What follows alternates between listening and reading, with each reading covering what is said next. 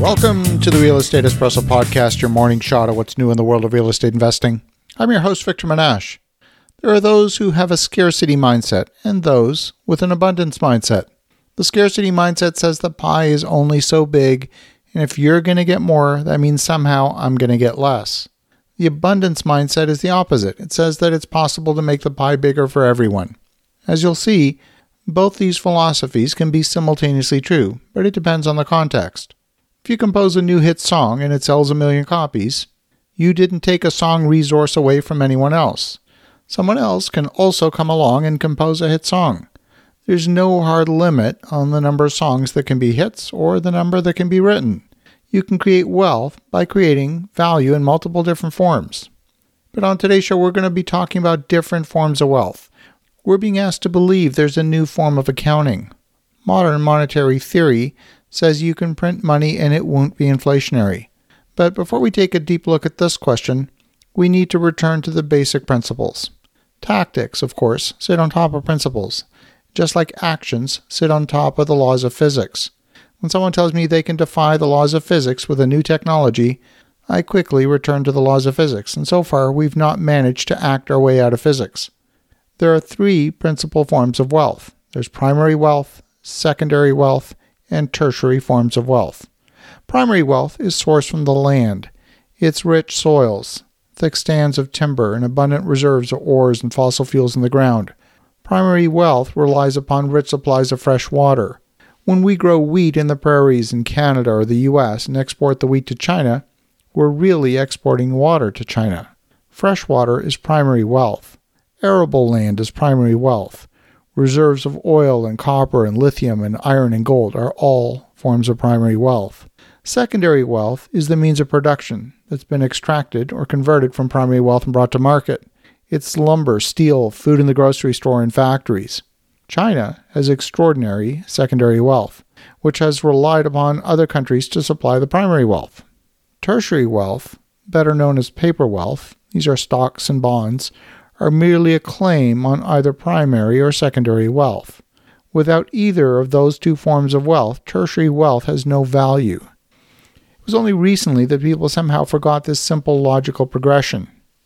200 years ago, the answer to the question, who are the wealthiest people around, was as simple as pointing to those who own the most land, or factories, or stores.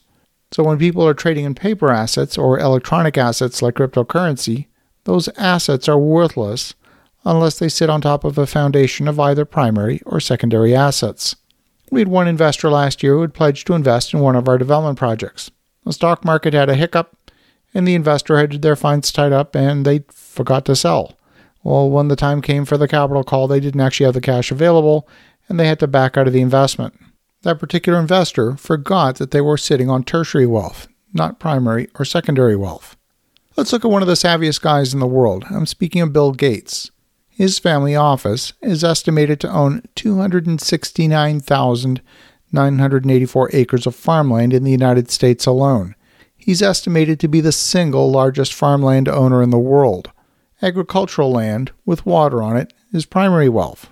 With population increasing globally, we'll need to produce 70% more food over the next 30 years. The world population has grown 28% since the year 2000.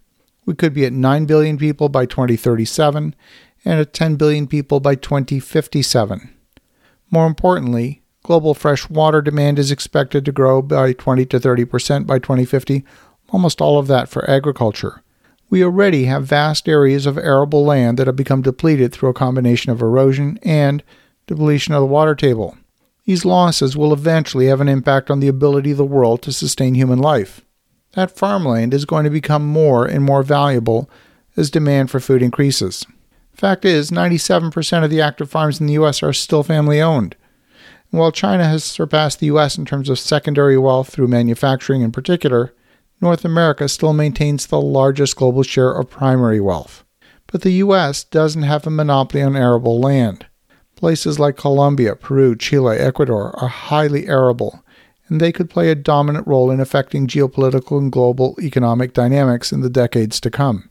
The current rock that we live on, the planet Earth, is estimated to be capable of supporting about 10 billion people. Maybe the number's higher, but that's the number I keep hearing is the limit of our planet. As we start to approach the limits of our planet, these primary and secondary forms of wealth actually increase in importance. The tertiary paper assets, once disconnected from the underlying assets, become a house of cards. As you think about that, have an awesome rest of your day. Go make some great things happen. We'll talk to you again tomorrow.